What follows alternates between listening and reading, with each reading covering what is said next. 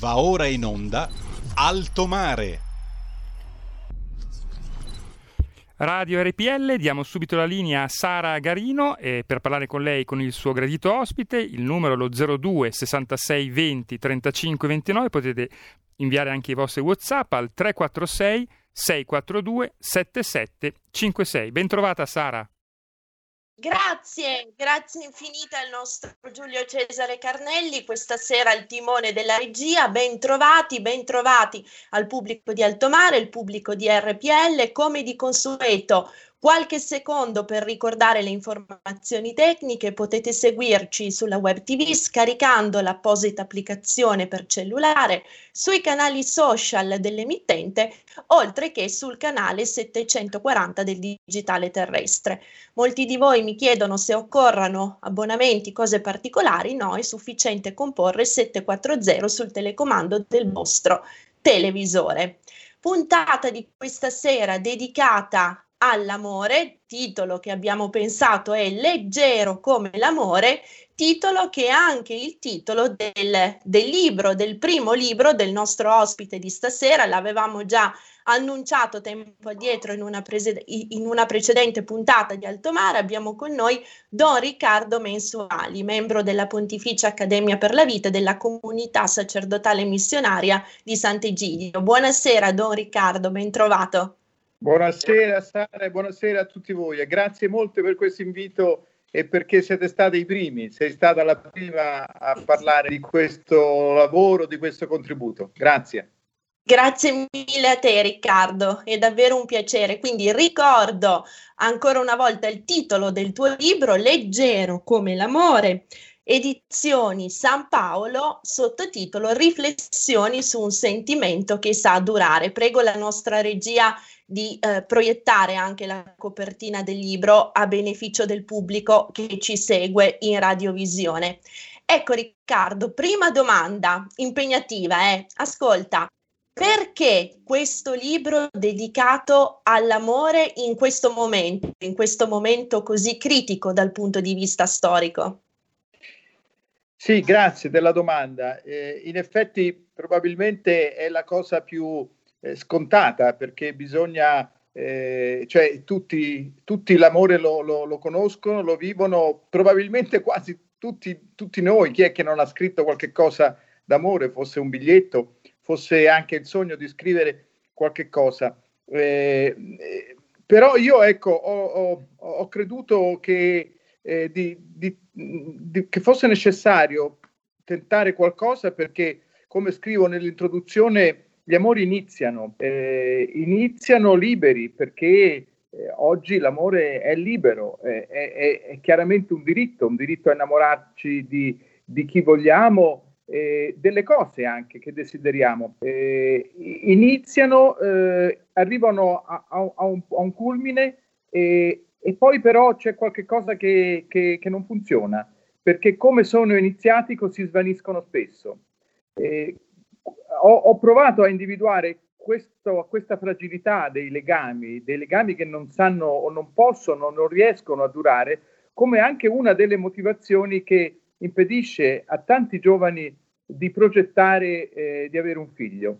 Eh, perché è vero che eh, i governi, gli stati debbano fare il proprio lavoro e anche i cattolici impegnati in politica debbano impegnarsi, è necessario, perché le famiglie siano aiutate anche dal punto di vista economico, sia eh, dal punto di vista proprio finanziario, sia nel creare le condizioni perché le persone possano prendersi cura dei figli. Ma noi, come pastori, come sacerdoti, eh, vescovi, operatori della pastorale nelle chiese, nelle comunità cristiane, credo che abbiamo la responsabilità di porci questa domanda: come aiutare le persone a, a far sì che i propri legami superino, si potrebbe dire oggi, la fase uno, la, la fase cioè dell'entusiasmo, dell'innamoramento, della grande infatuazione, che però tanto spesso sembra ritornare medesima a se stessa, e non superando però la fase uno è difficile progettare eh, l, l, l, un figlio, perché magari dentro di noi pensiamo sì, però ecco, che cosa trova, cosa troverà questo bambino? Troverà un matrimonio stabile, anche nelle difficoltà. Chiaramente la stabilità non vuol dire sempre entusiasmo e, e felicità piena ogni giorno, ogni, ogni mese, Eh, però eh, per noi è importante ribadire eh, il, che il matrimonio è un sacramento, ma il matrimonio si, si nutre di amore. Allora mi sono interrogato, vogliamo vedere come sta questo amore, a che punto è, eh, per fare un po', ecco, una, come dire, un, sì, una, un, un'analisi, per vedere se si possono dare delle prospettive. Mm-hmm. Ecco, diciamo, memori di quello che è il periodo, potremmo quasi dire valutare quale sia la temperatura, no, di questo amore. Tra l'altro tu, Riccardo, nel libro utilizzi anche una, una metafora davvero bella, evocativa, quella della vita dell'universo, l'universo che nasce dal Big Bang, quindi da un momento di eh, calore infinito, ma che per evolvere, per divenire quello che osserviamo oggi, passa attraverso una fase di raffreddamento, raffreddamento che però ne garantisce la stabilità relativa che vediamo oggi. Sì, ecco, se tu parli di temperatura, in effetti la temperatura dell'innamoramento è sempre una temperatura molto alta, ed è quello che poi fa eh, immediatamente eh, pensare a, a, alla poesia d'amore, al film d'amore, al libro, al romanzo. Questo sono secoli, ma sono millenni anche, che l'uomo e la donna eh, scrivono, pensano. Nel momento in cui l'amore ha la temperatura alta, allora ci carichiamo di entusiasmo e, e ci sentiamo eh, presi da una forza. Il problema è che la vita è lunga, è molto lunga, e allora eh, come, come ricorda Papa Benedetto sedicesimo, eh, l'amore deve anche diventare, eh, ricordando le, le, le nozze di Cana, deve anche imparare a diventare un altro vino, un secondo vino. Perché nel, nel brano delle nozze di Cana il vino finisce. Probabilmente Papa Benedetto si interroga, quel vino che finisce è l'innamoramento, ma non è detto che finendo lui non possa subentrare un secondo vino addirittura migliore del primo. Certo, certo. Hai citato Papa Benedetto sedicesimo, ricordiamo anche che questo tuo libro, questo tuo saggio arriva nel quinto anniversario dell'Amoris Laetitia, l'enciclica di Papa Francesco che abbiamo già avuto modo di, di commentare insieme a te, insieme a, ad Arnaldo Casali in una puntata precedente. Sì, perché appunto ho citato Papa Benedetto perché anche nella, nella storia viene prima di Papa Francesco. Questo certo. Libro nasce come Eh, un, eh, un tentativo di dare un contributo alla proposta di Papa Francesco, la gioia dell'amore, in cui il, il Papa eh, ha, ha, fa questo invito ai giovani di oggi, ma a tutte le coppie, a tutte le persone che, eh, che si innamorano e che vogliono vivere con stabilità eh, l'amore, perché l'amore sia felice. Eh, il Papa dice eh, guardiamo ai nostri amori e confrontiamoli con l'inno, l'inno alla carità di San Paolo. Eh, però ecco, una volta che l'abbiamo confrontato non dobbiamo scoraggiarci, perché noi non siamo capaci di un amore perfetto, ma io provo a scrivere, eh, le, le diverse pagine si occupano di questo, siamo però stati dotati di una capacità di volerci bene che sa, può andare al di là di un tempo breve, può maturare. Ecco, certo. Però eh, prendo spunto nell'introduzione, cito proprio Amoris Laetitia e, e, e il Papa. Il Papa che ricorda che i giovani quando si sposano hanno sempre la speranza, nutrono la speranza che il loro matrimonio duri. Ecco, solo che il problema è che bisogna andare al di là della speranza, di una pura speranza. Certo, assolutamente. Ecco Riccardo, hai utilizzato diverse volte il vocabolo capacità, no? Poi anche l'aggettivo capaci, essere capaci. Ecco, rispetto a questo nel libro dedichi delle, delle pagine davvero interessanti, davvero pregne, lasciami dire, a quello che significa davvero essere capaci. Lo puoi spiegare anche al pubblico di R P L, perché l'ho trovato davvero una delle, una dei, dei concetti, degli affreschi più illuminanti, ecco, passami questo termine, del testo. Sì, perché io credo anche che noi rischiamo di, di, di farci eh, sopraffare da una, eh, da, una, da un tono negativo, diciamo, il, il, il mondo è come se giudicasse la nostra appunto incapacità, ma la nostra incapacità è in realtà debolezza, noi siamo deboli, deboli nell'amare, ma in realtà la natura umana è proprio, se si sta all'origine del termine, è capace, e capace, come noi sappiamo, è un vaso, capace è un recipiente, quindi capace è una persona, Noi poi l'abbiamo subito tradotto in molto bravo, molto intelligente, un ragazzo capace, stando al termine, all'immediatezza del suo significato. Capace vuol dire che può essere riempito. Il problema è di che cosa? Ecco perché allora io ho, tra- ho provato a trattare anche l'amore come una capacità, cioè come un, un grande eh, bel vaso eh, che però eh, non può tutto produrre da solo, dal basso. E dal basso sono le nostre emozioni, la nostra capacità di essere attratti immediatamente da una persona più di un'altra. È anche un po' misterioso, perché io eh, entro in una, in una classe, in un ufficio, entro in una, in una sala, in un luogo dove ci sono persone e mi attrae misteriosamente qualcuno. Ma, e questo è già una capacità. Però il problema è che l'amore come sacramento, cioè come eh, quel legame che supera, che va avanti, che supera le varie stagioni della vita, ha bisogno anche di essere riempito di qualcosa dall'alto. Ecco, allora che poi c'è il discorso di che cos'è questo alto. È la vita della Chiesa, sono i sacramenti, è, è, è l'amore di Gesù che ci viene eh, donato, ecco. Non è che noi lo guardiamo solo e proviamo a imitarlo, ci viene proprio regalato. Però, come sai, ecco, per rimanere all'immagine, se un sacchetto è capace, ma io lo chiudo o lo buco, non è più capace. Certo, quindi da qui anche tutta l'importanza Del, del saper godere, del saper mettere a frutto i doni che riceviamo. A proposito di questo vorrei leggere al nostro pubblico uno dei, dei passaggi del tuo libro che si ricollega proprio a quello che, che ci stavi raccontando. Bellezza vuol dire capacità di renderci felici, ma se la grazia viene dal cielo, più vera e copiosa della Befana, bisognerà imparare ad accoglierla e conservarla, a non farla defluire come in un colapasta. Il peccato dell'uomo è assomigliare a un colabrodo. Non sappiamo trattenere il bene che ci viene regalato, né sappiamo riconoscerne con stupore e gratitudine il misterioso valore.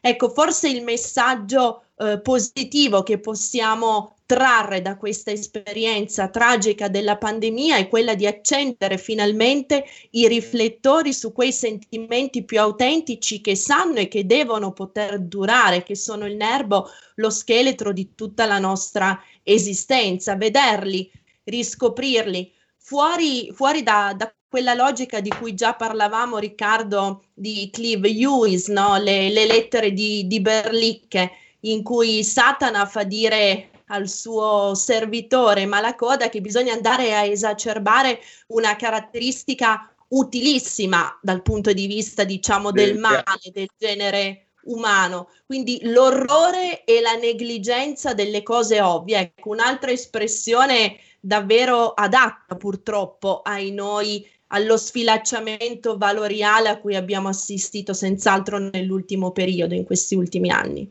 Ti ringrazio di questo collegamento che fai con la, col tempo della pandemia, che è stato, almeno nel momento eh, più, più acuto, un tempo che è tornato a dilatarsi, che ci è stato offerto, perché in realtà il tempo, ecco le cose ovvie, e il tempo all'uomo serve perché il tempo eh, vada occupato, costruito anche.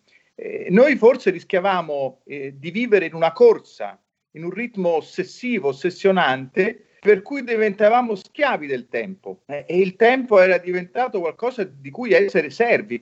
Invece in realtà il tempo lo possiamo costruire. Ecco, nella pandemia ta- tanto abbiamo capito, abbiamo almeno colto questa occasione. Il tempo per riscoprire i legami con chi ci è vicino, ma anche con chi non ci è vicino, perché noi abbiamo sofferto insieme in televisione a chi era costretto a essere ricoverato da solo, a chi anche moriva da solo. Quindi abbiamo anche ri- ricompreso come il tempo è donato per creare legami e per tenerli, eh, per, per renderli forti. Ecco. Citavi il discorso, è un'immagine un po' scherzosa, il peccato può essere un colabrodo, perché se la grazia scende ma io non la raccolgo, è veramente un peccato.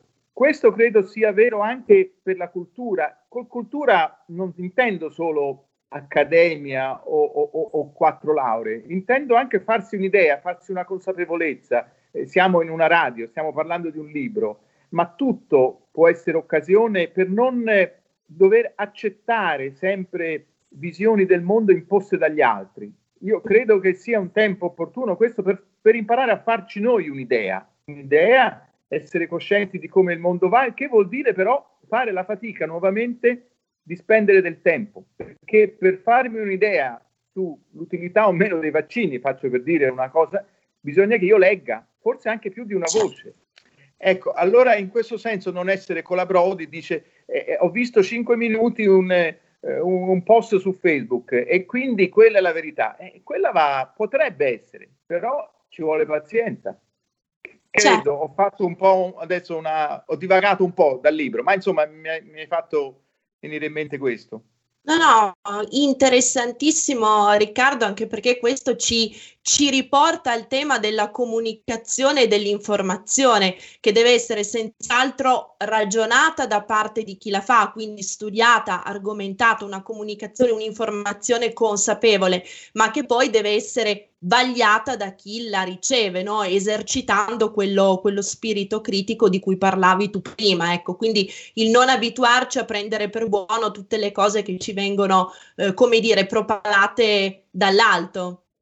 Sì, certo, per tornare ai sentimenti di cui io mi occupo in questo, in questo contributo, i sentimenti, sai, noi, Sara, è qualcosa che, su cui pensiamo di essere molto esperti, perché vengono da dentro, no? Quindi la gelosia, l'invidia, l'amore, eh, l'odio, la, la, l'attrazione, e sono tutte cose che fanno l'umano, che fanno molto l'umano. Però ecco, io qui eh, inviterei proprio, e nel libro invito anche a porre attenzione, quindi a valorizzare, certo, Questi, questo, il sentimento come uno, il tratto che più ci rende umani, però è anche vero che non, non può essere come eh, una fonte di energia eh, infinita che troviamo dentro noi stessi. A un certo punto bisogna pure un po' imparare ad amare e bisogna farsi insegnare. Eh, io come, come uomo di fede, come, come cristiano, come cattolico e sacerdote, credo fermamente che il più grande, il miglior maestro d'amore sia il Signore Gesù, ovviamente. E allora eh, eh, a che cosa invito? Ovviamente dov'è che si impara, dov'è che si va a questa scuola d'amore? È, è, è, è la celebrazione della Messa, è la vita della Chiesa, eh, poi ognuno sceglie, sceglie anche il proprio percorso, il proprio cammino, ma indubbiamente questa lunga e grande tradizione cristiana della nostra terra, della nostra Italia, dell'Europa, eh, è, è una tradizione che eh, bisogna tornare a, a saper dire, credo, anche per, per rivalorizzarla, ecco. Certo, e anche essere orgogliosi di questo nostro patrimonio, eh. che è un patrimonio culturale, valoriale, che fa di noi quello, quello che siamo, no? Lo stesso Papa Giovanni Paolo secondo diceva: l'Europa o è cristiana o non è Europa, no? Anche questo rivendicare giustamente le radici della nostra storia. Dobbiamo imparare a rifarlo, a farlo fuori dal mainstream e dal quel cosiddetto pensiero politicamente corretto che tanti danni eh, ha comportato nell'ultimo periodo, danni che sono oggettivamente sotto gli occhi di tutti. Certo, sai, poi anche tutte le ultime inchieste che si fanno eh, sul, eh, su ciò che pensano i più giovani della famiglia, mm. dei legami, mostrano un grande desiderio di famiglia, desiderio di figli, di avere molti, di avere un po' più di figli di quelli che si fanno, sicuramente. E ultimamente, l'ultima inchiesta anche sul, sui, su, sui sentimenti e i pensieri dei, dei ragazzi mostrano anche una rivalorizzazione della fedeltà, però tutto questo va, va, va sostenuto, bisogna aiutare. I governi è bene che facciano la loro parte e quindi i, i cattolici impegnati in politica assolutamente eh, hanno un ruolo importante. Poi però c'è la vita della Chiesa, che ecco, come ti ricordavo, c'è, c'è la domenica, c'è, eh, ci sono i corsi prematrimoniali, eh, c'è, c'è l'esempio di tante famiglie, eh, proprio perché, ecco, se nella prima parte del libro spendo un po' di, di tempo per dire che l'amore è anche naturale, nella seconda parte dico anche però che c'è bisogno di un grande aiuto della grazia di Dio, altrimenti non si va avanti. Certo, certo, assolutamente. Guarda Riccardo, farei soltanto un breve passo indietro rispetto al discorso che promuovevi prima, no? Sulla capacità, dato che come, come dicevamo prima mi sembra un passaggio assolutamente inedito e carico davvero di significato. Eh, dato che oggi eh, si festeggia anche Santa Caterina da, da Siena, in una delle sue lettere alle autorità scrivi: Caterina da Siena descrive coloro che non si sanno rendere disponibili all'amore di Cristo. Egli ama la superbia e Dio l'um- l'umiltà, scrive la Santa. Egli è impaziente, Dio vuole la pazienza. Egli ha il cuore stretto che non vi cape Dio nel prossimo. Non vi cape, specifichi tu, vuol dire Dio non entra perché nessuno ha creato uno spazio. Il peccato è un cuore vuoto e chiuso, otturato, che il male però sa sturare e in cui si insinua. Ecco, eh. mi sembra una, mi sembra un passaggio che in maniera davvero evocativa, no? Riassume quei, quei sentimenti e quegli aneliti anche contrapposti che poi marcano la differenza fra un amore che non è amore ma innamoramento, diciamo un, un fuoco fatuo breve, e un legame invece stabile, duraturo, continuativo, che si, si autogenera, no? In un certo senso, sempre da se stesso.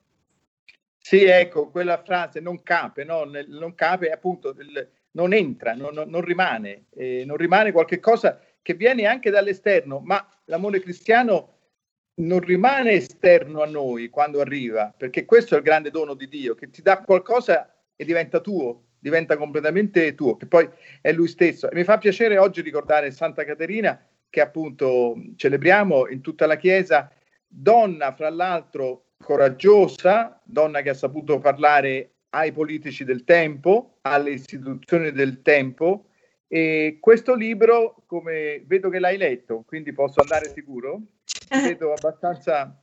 Eh, questo libro è un libro in cui, nella prima parte soprattutto, spiego ciò che è vero, cioè che eh, il legame amoroso in termini antropologici è nato grazie a un'iniziativa femminile. È la donna che ai primordi della specie umana si accorge che per prendersi cura della prole del bambino, molto inetto perché il bambino dell'umano non vive, Eh, non riesce a sopravvivere per lungo tempo da solo, ecco, la donna pian piano attrae verso se stessa e quindi suscitando eh, la scintilla del legame è lei ad avere un, eh, un ruolo fondamentale, lo riconosce anche il Cantico dei Cantici. Quindi oggi mi pare la giornata giusta per dire questo. Esatto, vedi, tutto, tutto torna anche dal punto di vista cronologico. Ecco Riccardo, mancano un paio di minuti al termine del primo blocco, dato che hai utilizzato il vocabolo legame, ecco, è un'altra di quelle parole che svisceri all'interno del libro. Sì, è il, il, il legame, il legarsi, perché anche qui bisogna sfatare una, una, una credenza, che legarsi troppo impedisca la nostra libertà. È, è, esatta, è esattamente il contrario. Eh, questo libro nasce anche dall'esperienza di tante sali, solitudini, solitudini di persone non solo anziane, anche adulti, che proprio per non aver sopportato, supportato e sopportato un legame, poi a un certo punto si ritrovano da soli a dover ricostruire una serie di legami, ma non è più facile perché poi a una certa età, ecco, di nuovo, noi pensiamo che basta premere un bottone e magicamente ricominciamo da capo. Non è così.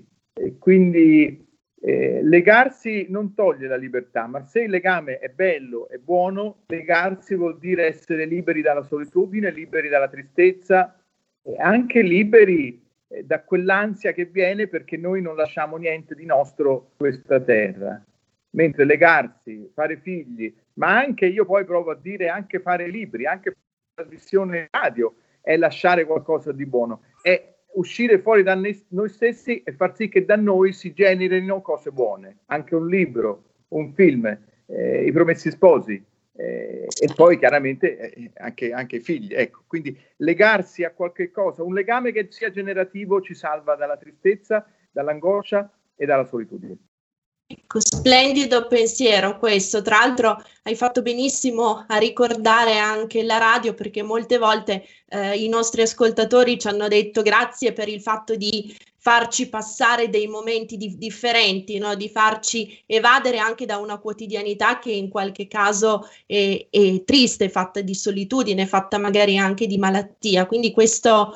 Questo ragionamento, questa riflessione che hai fatto tu mi sembra assolutamente centrale e cruciale perché ci impegna tutti, no? In qualsivoglia cosa tutti. Si faccia Esatto, a dare, a dare un pochettino di noi agli altri, in maniera tale che questi semini di bene che gettiamo possano germogliare e creare qualcosa di nuovo, creare nuova, nuova vita, no? In tutte le, le declinazioni possibili eh, nelle, nelle altre persone. Guarda Riccardo, siamo arrivati al termine del primo blocco, me lo conferma anche il nostro Giulio Cesare in regia, ci lasciamo per una breve pausa pubblicitaria e poi rientriamo per il secondo blocco. Da oggi la tua radio è ascoltabile anche con la televisione in digitale. Sul telecomando della televisione digitale o del tuo ricevitore digitale puoi scegliere se vedere la tivù o ascoltare la radio. Risintonizza i canali radio e troverai anche R P L, canale settecentoquaranta. La tua radio. due per mille alla Lega. Sostieni la Lega con la tua firma. Scrivi il codice D quarantatré sulla tua dichiarazione dei redditi. Assegnare il tuo due per mille al codice D quarantatré, D quarantatré, D quarantatré non costa nulla. Aiutaci ad aiutarti. Il tuo supporto è prezioso. Ricorda, D quarantatré per il tuo due per mille alla Lega di Salvini. Porta con te ovunque R P L, la tua radio. Scarica l'applicazione per smartphone o tablet dal tuo store o dal sito radio R P L punto it. Cosa aspetti?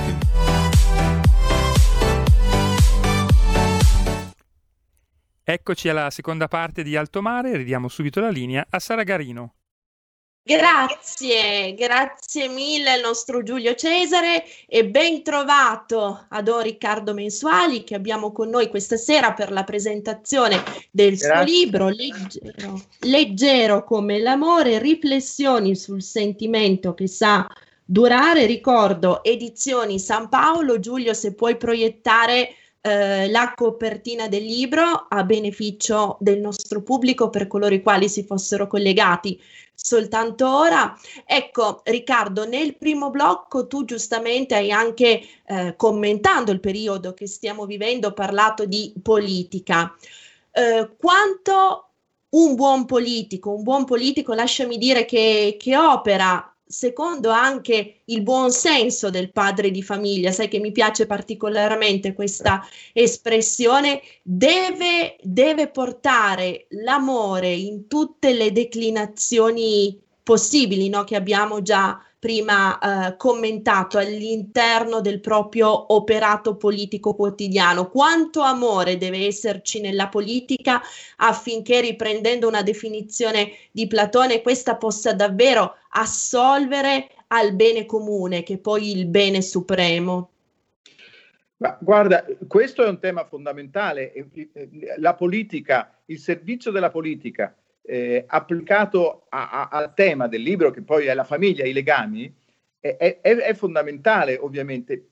Io ho, molto, io ho fiducia, ho fiducia anche nei politici, ho fiducia ne, nell'uomo, però ecco, come, eh, come accennavamo anche prima, eh, innanzitutto bisogna sapere di che cosa parliamo, quindi è bene che i politici siano preparati, si ricordino e studino quanto sono importanti i legami, i legami nella vita delle persone, per cui il privato è veramente qualcosa di estremamente pubblico, è importante. E allora l- l- l'aiuto alla nascita dei figli, a-, a-, a-, a prendersi cura di loro, credo che c'è veramente, ci sia un, un, un, un grande mare, un mare enorme di, di, di possibilità per, per la politica oggi, eh, comprese tutte le difficoltà evidentemente. Le difficoltà che vengono da, da un mondo che non è più quello di prima, non è più quello, quello fermo, non è più un mondo, diciamo, di campagne e basta, c'è la vita delle città, eh, c'è la vita di lavori, anche il mondo del lavoro è diverso. Però se si tiene presente l'importanza fondamentale dei legami, io credo che un politico possa veramente fare un buon lavoro. E vedo alcuni segnali anche, anche buoni. Ecco, probabilmente la consapevolezza che Eh, le poche nascite siano un grave problema anche economico, perché poi certo. È così, eh, non è che eh, i, i, figli, i, i figli ora non, forse non fanno la ricchezza più come in tante parti del mondo povero, per la singola famiglia, ma i figli fanno la ricchezza di un popolo, di una nazione. Certo. E come dicevi tu prima, rendono anche possibile il perpetuare, no? Un messaggio, una testimonianza, e in un certo senso rendono immortali, no? Certo, sì, sì. È la prima, la, la, la, il primo nostro impulso è quello di essere immortali con la trasmissione dei nostri geni. Questo è primordiale, questo è genetico. Eh, ma l'uomo poi, che ha capacità simbolica, sa che può lasciare qualche cosa di buono nel mondo anche con la cultura, anche con la scienza, anche con la, la, la civiltà, e questo è fondamentale.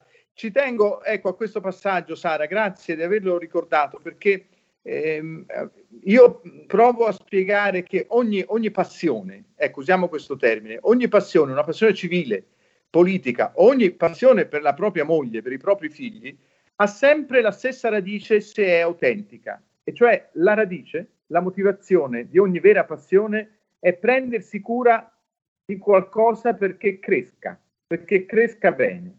Quindi la passione per la politica, la passione per i propri figli, l'amore per, la, per il proprio coniuge, per i nipoti, per i bambini che sono i nostri nipoti, ogni grande amore, ma anche l'amore per il violino, la, l'amore di un pianista per il proprio pianoforte, perché questo pianoforte possa aiutare la gente a vivere meglio, hanno sempre la stessa radice. E la radice, lo dico nel libro, è, nella storia dei primordi dell'umanità, è l'amore di una mamma per il figlio. È questo, perché l'amore del padre è venuto un pochino dopo, però è arrivato, ecco.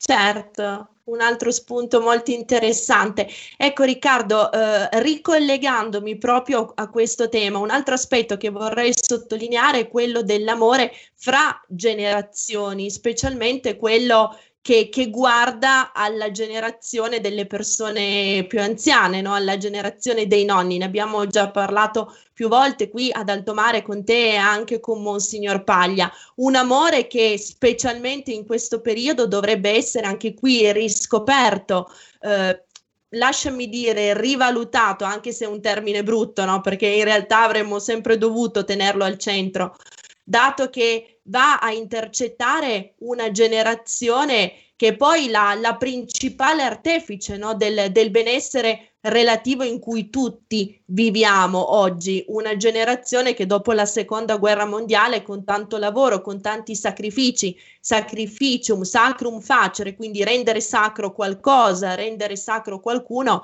ha saputo tirare su un paese dalle ceneri ancora fumanti del conflitto. Giusto. È molto vero questo. In due direzioni direi che è fondamentale riflettere. La prima è questa, questa a cui tu facevi cenno, cioè la nostra gratitudine, la responsabilità di essere grati alle generazioni che ci hanno preceduto, perché hanno trasmesso innanzitutto la vita, ma ci hanno trasmesso anche la fatica di creare un'Italia che è questa, che con tutti i problemi che abbiamo è uno dei paesi più sviluppati del mondo, più conosciuti al mondo. Grazie alla fatica di, di tante persone, i nostri nonni, pensiamo soprattutto a loro.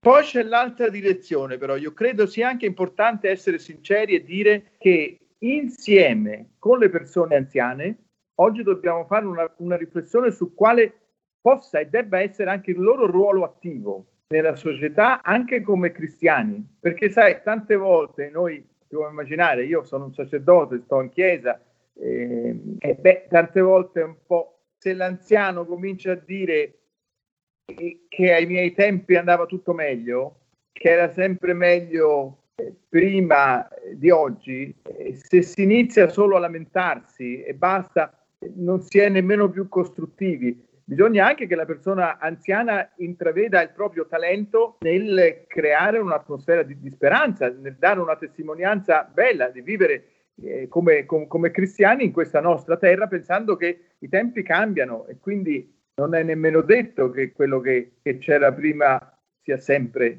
meglio di quello che c'è adesso, ecco. Quindi in due direzioni, il nostro rispetto verso di loro e i tanti anziani che vivono, che hanno la responsabilità di impegnarsi anche loro, le loro forze ovviamente, che però spesso sono anche tante, moltissime. Certo.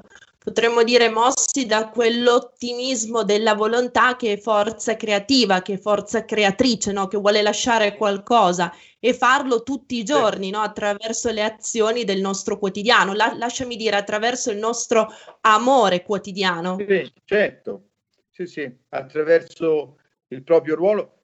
Tante persone anziane possono dare tantissimo nel volontariato, nella, ne, ne, con i nipoti, con i nipoti degli altri, con i vicini di casa, cioè veramente si, si può fare tanto. E già, e già è così, eh? Io lo sto dicendo perché lo, lo, lo vorrei valorizzare, lo valorizziamo, eh, ma anche la mia esperienza di sacerdote che tu citavi all'interno della fraternità di Sant'Egidio, quindi eh, sacerdote vicino alla comunità di Sant'Egidio, io faccio esperienza di tantissime forze, energie, che tornano ad animare tante persone anziane che magari avevano pensato che con la pensione di stare a vedere la televisione e, e leggersi il giornale, cose belle, ma non basta. Hanno scoperto veramente la propria, una grande capacità, e torna di nuovo il termine capacità, una capacità di essere utili, importanti, di essere testimoni, di amare, di avere delle idee, di essere creativi. Questo è molto importante.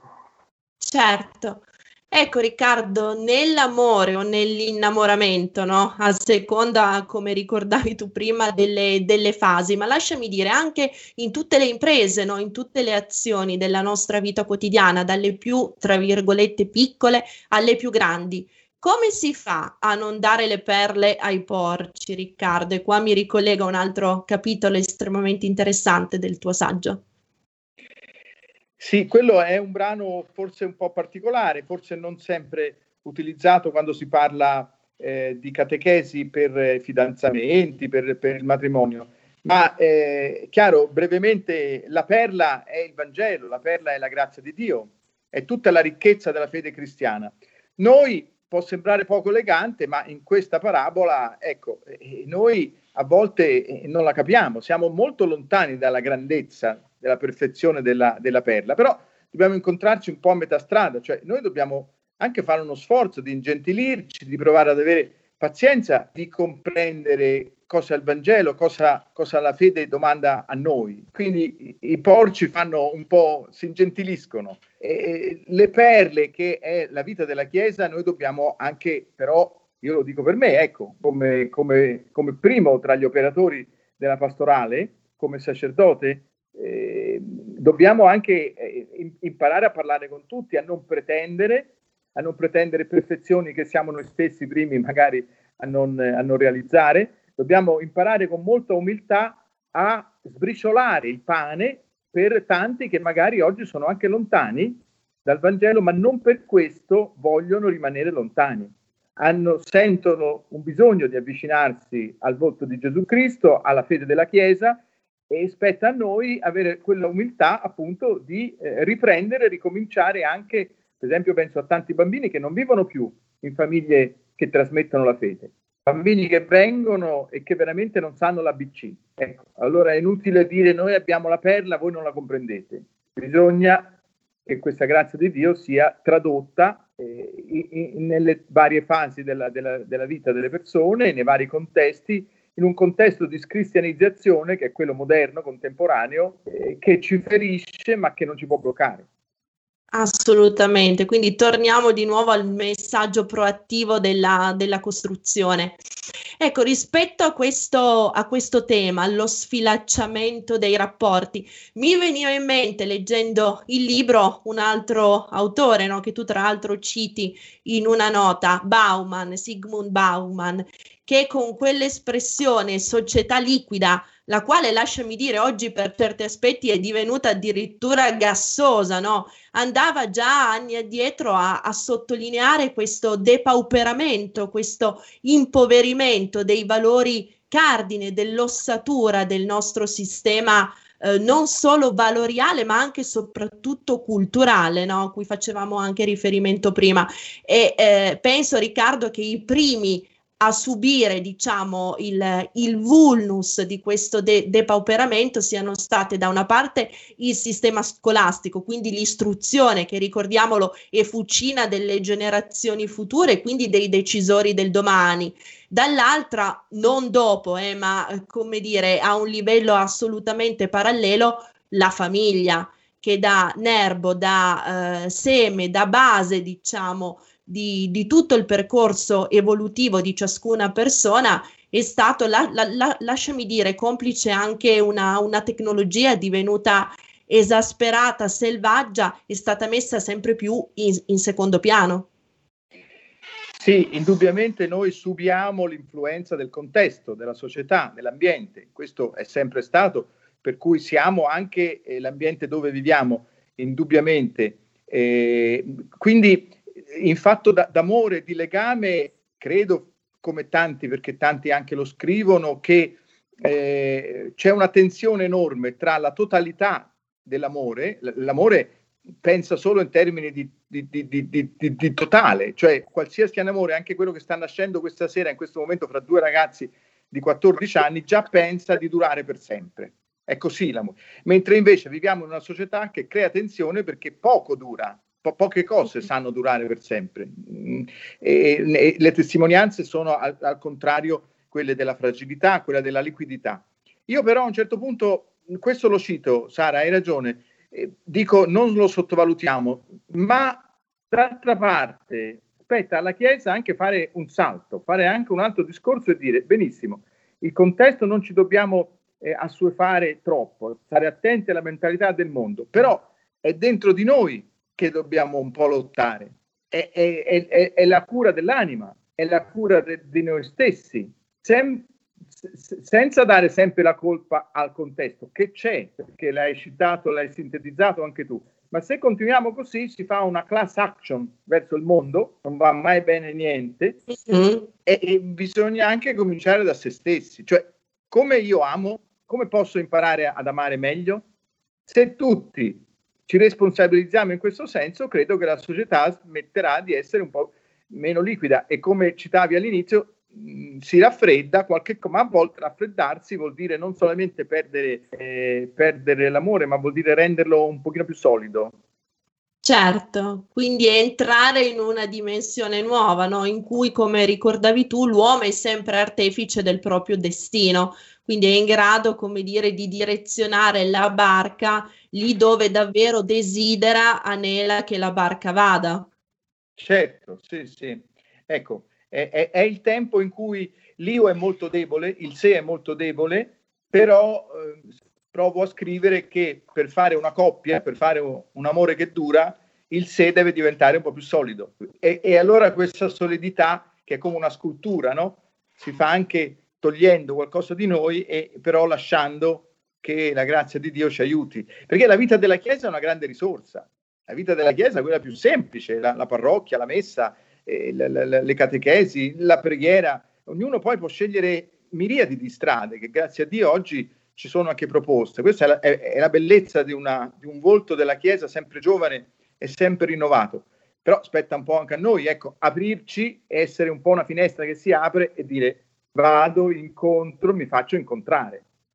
Certo, quindi in un certo senso essere sempre duttili anche di fronte al cambiamento, pur non snaturandosi, no? Ma rimanendo sempre eh, fedeli a se stessi. Ecco, tra l'altro nel libro tu citi eh, un altro, un altro passaggio tratto dal sonetto, dal famoso sonetto centosedici di Shakespeare. Dici: non è amore quell'amore che muta quando trova un mutamento. mutamento. Quindi il, senti- il sentimento che sa du- è quello che si adatta anche al mutare delle, delle circostanze, rimanendo però fedele a se stesso, senza snaturare la natura, scusa il gioco di parole, della propria essenza. Certo. Ah, eh, stai dicendo una cosa che è fondamentale perché i legami possano sussistere e continuare. E, e, e ricordiamo che stiamo parlando, il Papa ci tiene molto a legami di coppia, delle spose, dei coniugi, ma a tutti i legami.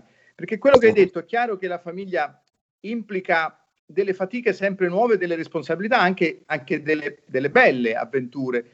Quando mio padre aveva quarantacinque anni e io ne avevo sedici, c'era un certo tipo di rapporto che implicava una tensione chiaramente tra l'educatore e il figlio adolescente. Oggi che io ne ho cinquanta e mio padre ne ha più di ottanta, il rapporto deve essere diverso, è lui che è fragile, non sono più io che sono fragile, è tutta un'altra cosa. E quindi, al di là, diciamo, del fatto che siamo sempre figlio e padre, ma è tutto diverso. E se sa bene questo chi ci sta ascoltando, che o perché è anziano lui stesso, o perché ha in casa eh, parenti fragili, anziani, sappiamo bene cosa implica prendersi cura e quindi sviluppare sempre più la, la, la grandezza di un amore che si trova davanti a, a, a un genitore, a, a un nonno malato, che non è più quello forte di prima. Quindi ecco, potersi, però ancora, ripeto, tutto questo lo si fa non solo per sforzi personali, che sono importanti, ma lo si fa accettando una scuola, eh, accettando una scuola che per noi cristiani è fondamentale, è, è la scuola della vita della Chiesa, la scuola della spiritualità cristiana. Io credo che senza questo veramente sia un problema, perché con tutto il bene che possiamo produrre da noi stessi, e, e ne possiamo produrre molto, poi però c'è un limite. Certo. Ecco Riccardo, prendersi cura è la prima forma di amore? Sì, è proprio questo. Ho, ho provato ad andare in, in, in fondo, a, a, a, agli inizi proprio, a, a gettare come un cannocchiale, e, e, e se tu getti un cannocchiale su, sulla nascita Dei, pri- dei primordiali legami tra una ex scimmia, diciamo, ex primate e, e la sua compagna, tu trovi proprio questo, trovi il fatto che eh, l'amore eh, è un prendersi cura in due di una prole completamente incapace di sopravvivere a lungo. Mm-hmm. Ecco, allora questa impronta del prendersi cura, come accennavo prima, è, è, è la firma È la firma del creatore, è la firma di Dio che è amore, ma questo prendersi cura, ecco, io sono, mi pare che se, se ti posso dire che la tua trasmissione è bella e viene bene, perché tu te ne prendi cura, e allora funziona. Grazie, grazie Riccardo. Tra l'altro questo, questo messaggio del, del prendersi cura, no, per... per evitare che, che la prole ancora troppo debole possa subire dei, dei danni, o comunque possa andare incontro a problematiche, estrapolato, diciamo, su, passami l'espressione, scala celeste, è proprio com, come dire la mansione, l'attività di Dio, no? Che si prende cura eh. dei propri figli, che saremmo noi ancora troppo cuccioli, cioè ancora cuccioli, sempre cuccioli, per eh. poter fare a meno della, della sua Anzi. vita. Quando ci sentiamo indipendenti, perché forti, perché nel portafoglio c'è qualcosa, la salute eh, ci, ci aiuta, quando ci sono questi talenti, queste meraviglie, ecco lì rischiamo di dimenticarci di essere figli. E invece, e invece dobbiamo lasciarci amare, cioè lasciare che qualcuno si prenda cura di noi, aiutandoci. Esatto, esatto. Senti Riccardo, mancano cinque minuti, un pochettino di meno, quattro minuti alla fine della trasmissione. Se tu dovessi esemplificare l'amore, la, l'amore che hai descritto nel libro, anzi prego il nostro Giulio Cesare di eh, proiettare ancora una volta la copertina, quale o- oggetto sceglieresti, quale, quale metafora visiva sceglieresti per sottolineare la leggerezza di questo sentimento, pure così radicato? Eh, io forse però prenderei proprio qualcosa che ho citato nel libro, che, che fanno anche gli antichi, e cioè in antico eh, eh, la, la, la carità, cioè l'amore, viene rappresentato come una mamma con dei bambini intorno che giocano, di cui lei si prende cura. E ecco, ogni amore assomiglia sempre a quello della mamma per i figli, e anche l'amore più, più, più passionale, quello magari che abbiamo ritenuto, abbiamo vissuto, vediamo vivere in modo un po' smodato, però se ci pensiamo bene, alla fine anche quell'amore che vuole unirci agli altri ha sempre la stessa radice. Quindi eh, ecco, la, la, la mamma con i figli, aiutata ov- ovviamente da, dal marito, dal padre, dall'uomo, è l'immagine forse più vera che ci può aiutare per comprendere la profondità di un amore che nasce, eh, nasce come un fuoco, nasce molto eh, frizzante, eh, riempie tutta la vita, ma che poi può diventare qualcos'altro che non è meno importante. Certo, splendida immagine. Io pensavo anche alla metafora dell'aquilone, no? Un oggetto eh, estremamente leggero, che può volare, che può librarsi in alto, libero, libero, ecco, come dicevi tu, ma che al contempo rimane sempre legato da un sottilissimo filo al terreno, no? Il terreno che rappresenta le nostre certezze, le nostre radici, da cui, certo, sì, come dicevi tu prima, dobbiamo farne germogliare altre. Gra- no, questa è bella, perché l'aquilone sta tra cielo e terra, hai ragione, è come i nostri amori, che vengono dalla terra perché vengono da noi, ma sono nutriti poi dal cielo, quindi alla fine vengono anche dal cielo. Certo. Posso, posso ringraziare un, un momento anche la casa editrice, eh, Edizioni San Paolo, che hanno dato fiducia a me, a questo libro, e li ringrazio perché sono stati molto cortesi e generosi, e speriamo che adesso eh, possiamo restituire il favore le, leggendo e aiutandoci insieme, ecco, a... a Eh, a vivere meglio alla fine, a vivere più felici, perché un amore che dura è quello a cui aspiriamo tutti. Certo, e ci ricolleghiamo a quanto dicevi poc'anzi, no? Grazie al tuo lavoro, grazie all'impegno, ai sacrifici che hai profuso per scrivere questo libro, e grazie al lavoro della casa editrice, cioè grazie al lavoro della San Paolo, tutti noi possiamo beneficiare di una, di una lettura così godibile, così piacevole e così importante per capire un pochettino meglio noi stessi e per non dare per scontate troppe, troppe cose. Sì, sì. Grazie allora. Eh. Io Grazie a te Riccardo. Guarda, in questi ultimi secondi, se sei d'accordo, io concluderei rileggendo un passo della, della poesia di, di Pascoli, de- dedicata per l'appunto all'Aquilone. Ci ho pensato sì, prima della, della trasmissione, ho annotato qualcosa. Dice... Ed ecco, ondeggia, pericola, urta, sbalza, risale, prende il vento. Ecco, piano piano, tra un lungo dei fanciulli urlo, si innalza l'aquilone. C'è l'elemento dei fanciulli, ancorché poi nella poesia di Pascoli sia declinato in senso tragico per la, per la tragica morte appunto dell'amichetto del poeta, però c'è un po' tutto, no? C'è quella leggerezza che però è anche consapevolezza, è anche essere radicati. È un urlo, quindi è un po' una liberazione, una gioia, e ci ricolleghiamo al discorso della gioia dell'amore, quindi dell'Amoris Laetitia. È un po' tutto quello che possiamo pensare, no? E definire l'amore che muove il sole e le altre stelle. Grazie. Allora utilizzeremo Pascoli per il sequel, per il secondo libro. Ok, e naturalmente come R P L saremo qui a presentarlo. Giulio, se vuoi proiettare ancora un'ultima volta la copertina del libro, ricordo, Leggero come l'amore, riflessioni sul sentimento che sa durare, di Riccardo Mensuali, Edizioni San Paolo. Grazie mille eh, Riccardo, grazie, grazie per la... Grazie a voi e a tutti gli ascoltatori, grazie del vostro servizio prezioso, grazie. Grazie a te Riccardo, a presto.